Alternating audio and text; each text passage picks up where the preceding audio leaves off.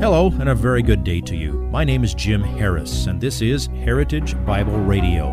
Heritage Bible Radio is an extension of Heritage Bible Church in Boise, where it's my joy to serve as the teaching pastor.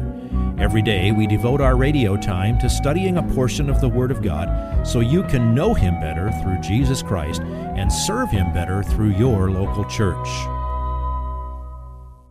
This week on Heritage Bible Radio, we're still not going to return to our study through the book of Mark because we have a New Year's message for you. At the start of each year, Pastor Jim takes one Sunday to remind us of how a Christian worldview looks through biblical eyes at the world and culture changing and shifting around us. As we know, because he has told us it's true, God never changes. What he said thousands of years ago still stands. What he has said will come to pass will still come to pass. What he has told us is right and good and godly, and what is evil never has and never will change.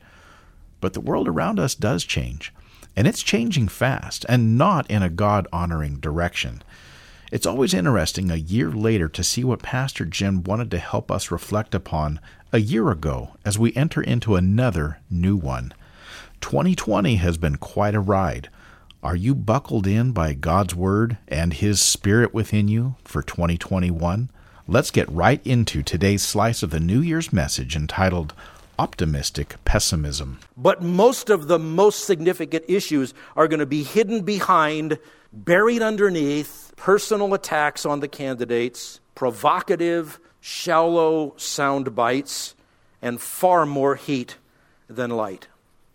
But through it all, we need to be wise and we need to be careful, sift through the garbage that we're going to hear, and try to be a good steward of the vote that we're privileged to have in our country.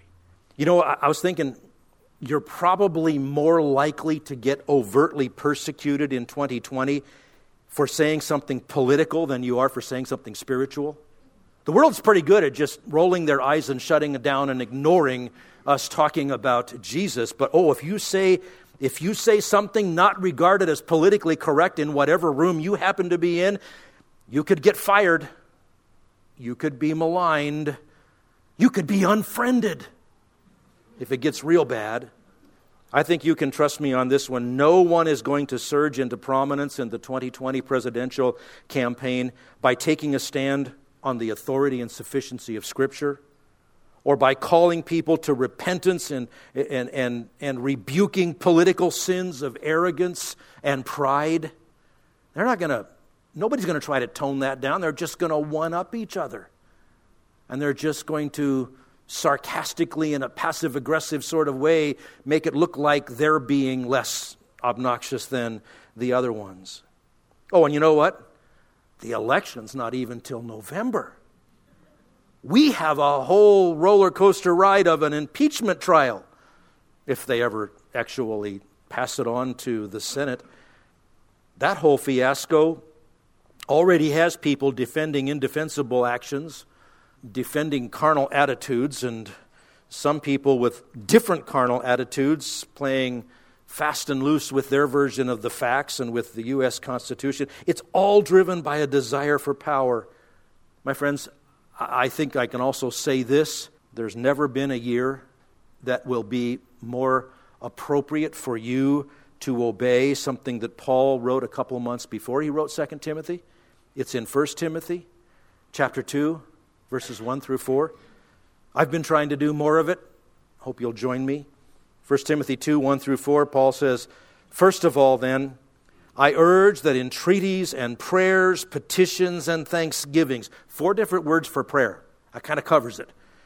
Entreaties and prayers, petitions and thanksgiving, be made on behalf of all men, for kings and all who are in authority, so that we may lead a tranquil and quiet life in all godliness and dignity. This is good and acceptable in the sight of God our Savior, who desires all men to be saved and to come to the knowledge of truth. You want to do something you absolutely for sure know is God's will in the coming year? Memorize those four verses and do it as often as you can. One reason he says to pray for leaders is that we may lead a tranquil and quiet life in all godliness and dignity. Anybody not in on that one? I like that one. He says, pray for government leaders because it's good and acceptable in the sight of God our Savior.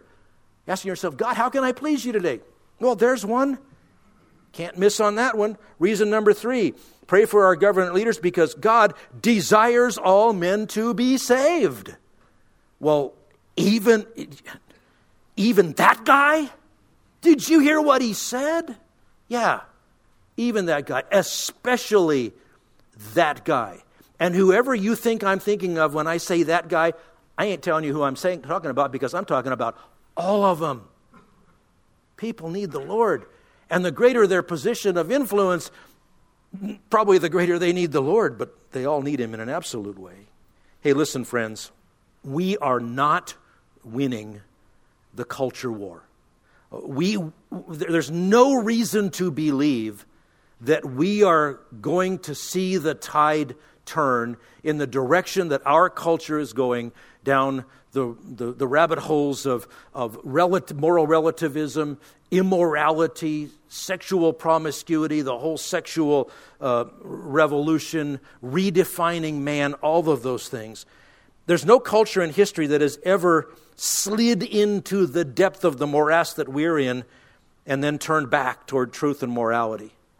Oh, I, I, I hope I'm wrong on that one. It's more pleasant to live in a world where there's kind of a, at least a cultural Christian worldview. But we're not winning that war. That's, a, that's the bad news. And that's why I say you really should be pessimistic. If you're not pessimistic about the culture wars, you're going to be miserable. And it's going to get worse next year because it's not going to go your way.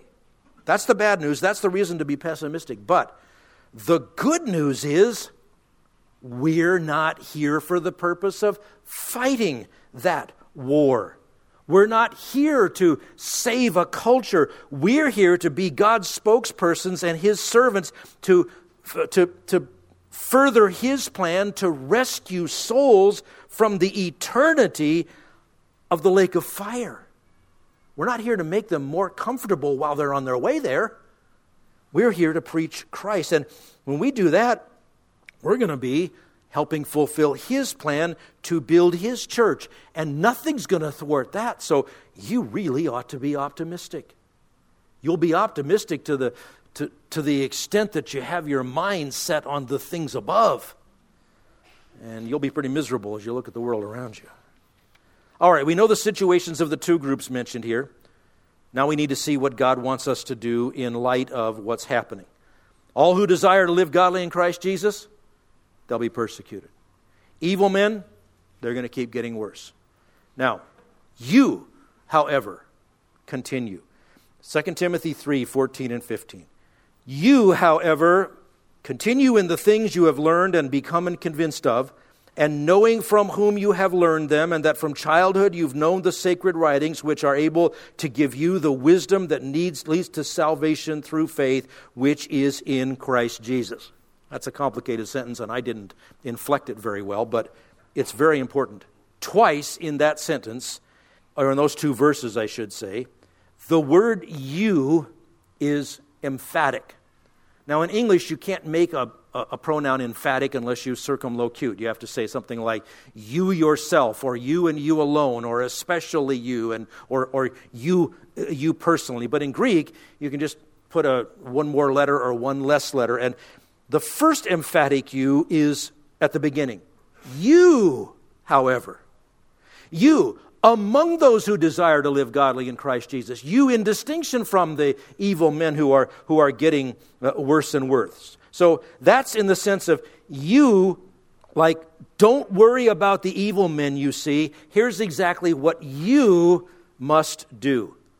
And I dare say what Paul told Timothy has exactly the same application to you and me today in our culture as it did for him in his culture.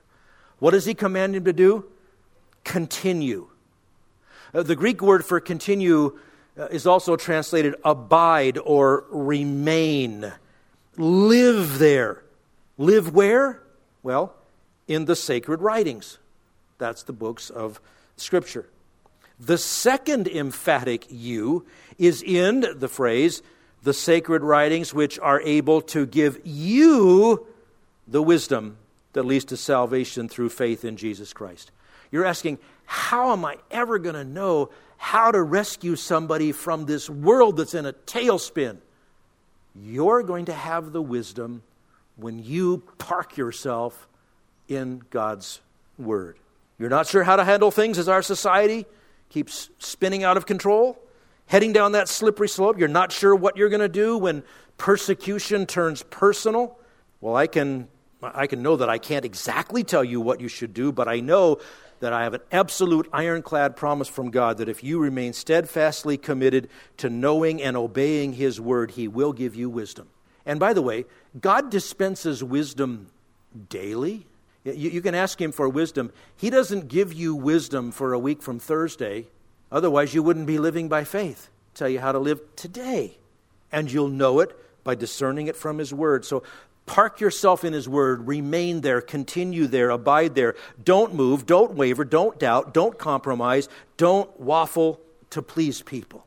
Now, I'm being really sneaky here. It, the, the, hardest thing with a New Year's sermon is to keep it under five or six hours, all right?